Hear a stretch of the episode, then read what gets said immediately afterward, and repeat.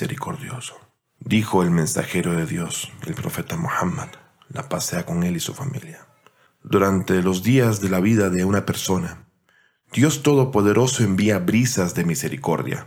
Entonces, pónganse a ustedes mismos frente a estas. Para un creyente, el mes santo de Ramadán es el periodo espiritual más importante del año.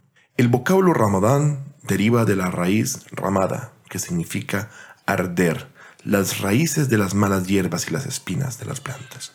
Y por supuesto que este mes quema los pecados y los destruye, por lo cual lo llamaron Ramadán. El profeta del Islam dice, Dios eligió este mes como el mes para su fiesta, en el cual recibe a sus siervos de una manera especial. Los recibe con hambre, sed y el ayuno.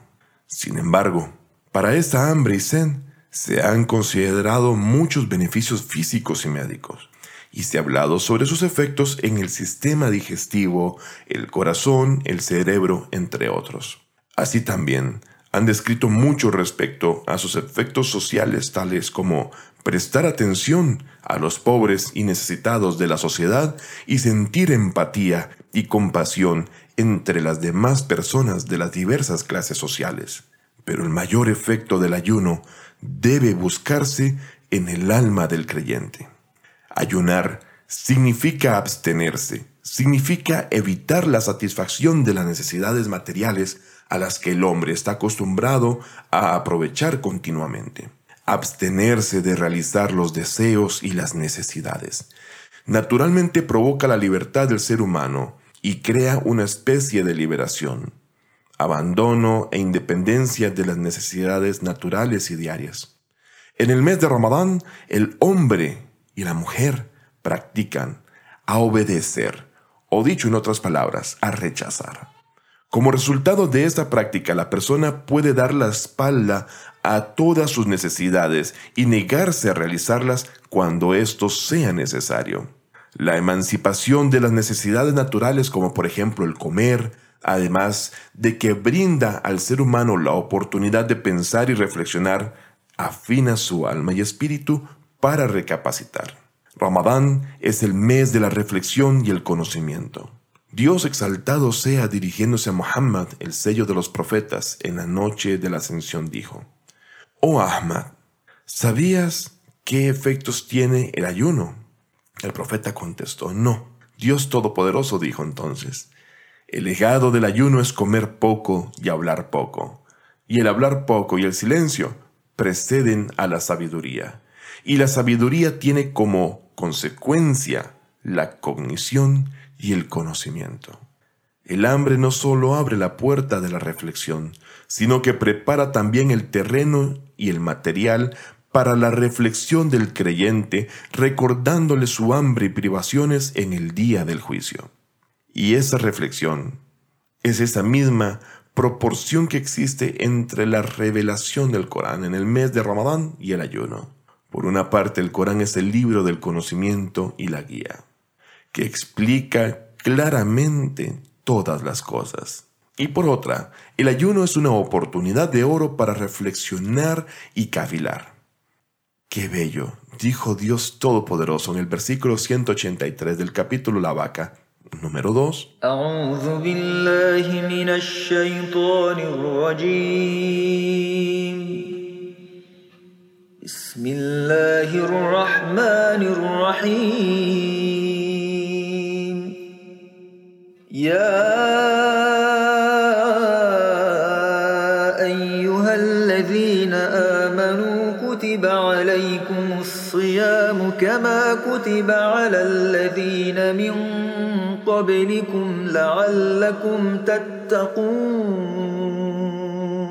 Oh los que creéis, se os ha ordenado que ayunéis de la misma manera que fue ordenado a quienes os precedieron. Quizás así seáis temerosos de Dios. En el siguiente versículo, el Corán dice que el ayuno es obligatorio en días determinados y en el tercer versículo determina su tiempo.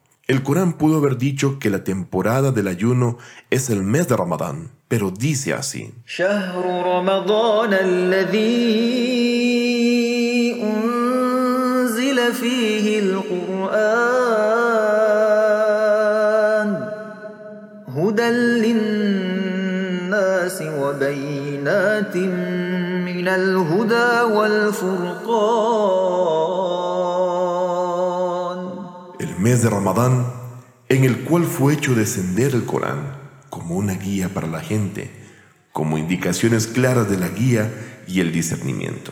En efecto, el Sagrado Corán, un libro que contiene las verdades celestiales y del mundo de la creación, está estrechamente relacionado con el mes de Ramadán y el ayuno. El ayuno en esta misma medida que controla los placeres y las necesidades materiales y fortalece la voluntad humana. Igualmente, abre el intelecto y el pensamiento y eleva el nivel espiritual del ser humano para poder comprender los elevados significados de los versículos del Corán. Es por eso que una de las mejores prácticas de este mes es recitar el Corán, además de liberar al ser humano y abrirle las puertas de la reflexión. El ayuno es una práctica para la sinceridad y purificación también de la intención de hacer cualquier cosa excepto para Dios. El ayuno es el único culto que no tiene ninguna manifestación externa y es puramente un asunto interno. El fundamento del ayuno se basa en la intención, y la intención es un vínculo secreto entre un creyente y su Dios. A Ali, el príncipe de los creyentes, la paz de Dios sea con él, y la honorable Fátima Zahra, la paz sea con ella, los dos han mencionado ese importante punto. Fátima Zahra, en su famoso sermón dado en la mezquita y conocido como Jodba al-Fadaqiyya, dijo, Dios hizo obligatorio el ayuno para estabilizar la sinceridad. Y cuando el siervo creyente se somete sinceramente al mando divino y renuncia a sus necesidades naturales, Dios mismo recompensa al ayunante. Todas las prácticas del ser humano le pertenecen a él mismo, menos el ayuno, que es para Dios, y Dios es quien lo recompensa, dijo el profeta del Islam. Se han mencionado tres etapas para el ayuno. La primera etapa es el ayuno general bajo el significado de abstenerse de comer y beber, así como de llevar a cabo otras prohibiciones. La segunda etapa del ayuno es abstenerse de pecar, y el creyente en esta etapa, además de abstenerse de comer y beber, controla todas las partes del cuerpo para no pecar. La honorable Fátima Zahra dijo, ¿cuál será el beneficio que recibirá el ser humano por haber ayunado? En caso de no haber controlado su lengua, sus oídos, ojos y otras partes de su cuerpo de cometer pecado, la tercera etapa es abstenerse de cualquier cosa que distraiga la mente y conciencia del ser humano del recuerdo de Dios. Esta es la etapa más elevada del ayuno que Dios Todopoderoso a su respecto dijo. El ayuno hace surgir las fuentes de la sabiduría en el corazón. Cuando la sabiduría domina el corazón, surge ese conocimiento iluminado y brillante, y el conocimiento conlleva la misma certeza que Abraham aspiraba de Dios Todopoderoso y que frecuentemente se solicitan las oraciones del mes de Ramadán. Cuando uno tiene certeza, todas las dificultades de la vida se vuelven fáciles para él, y éste se vuelve invencible ante los acontecimientos. Vean qué importancia tiene. El hombre que desea seguir un camino hacia la sublimidad y evolución durante los años de su vida se vuelve inquebrantable ante los problemas los accidentes y también los obstáculos de la vida. La certeza otorga al ser humano ese estado. En esta etapa, todo lo que priva al ser humano del recuerdo de Dios es perjudicial para el ayuno. Teniendo en cuenta todo lo dicho, ¿se puede acaso considerar al ayuno simplemente como una tarea difícil? En lo absoluto. El ayuno no es un deber, sino que es veneración, es honor formalidades del sistema divino para el creyente.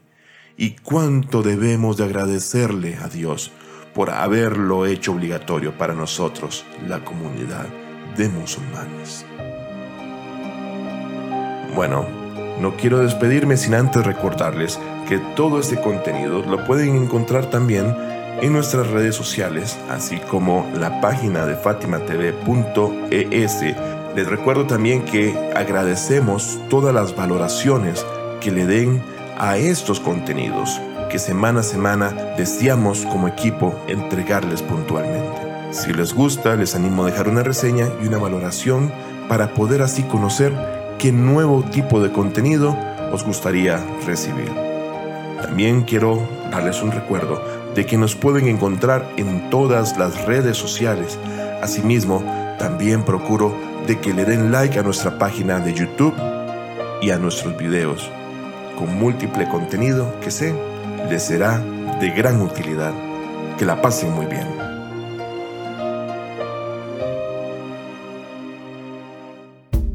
FatimaTV.es Si todavía no son miembros de Fátima TV, les explicaré cómo hacerlo. La mejor forma es a través de WhatsApp. Agrega a los contactos de tu celular el número de Fátima TV y envíanos tu nombre por esa misma vía. Nuestro número es más 54 938 15 39 07 37.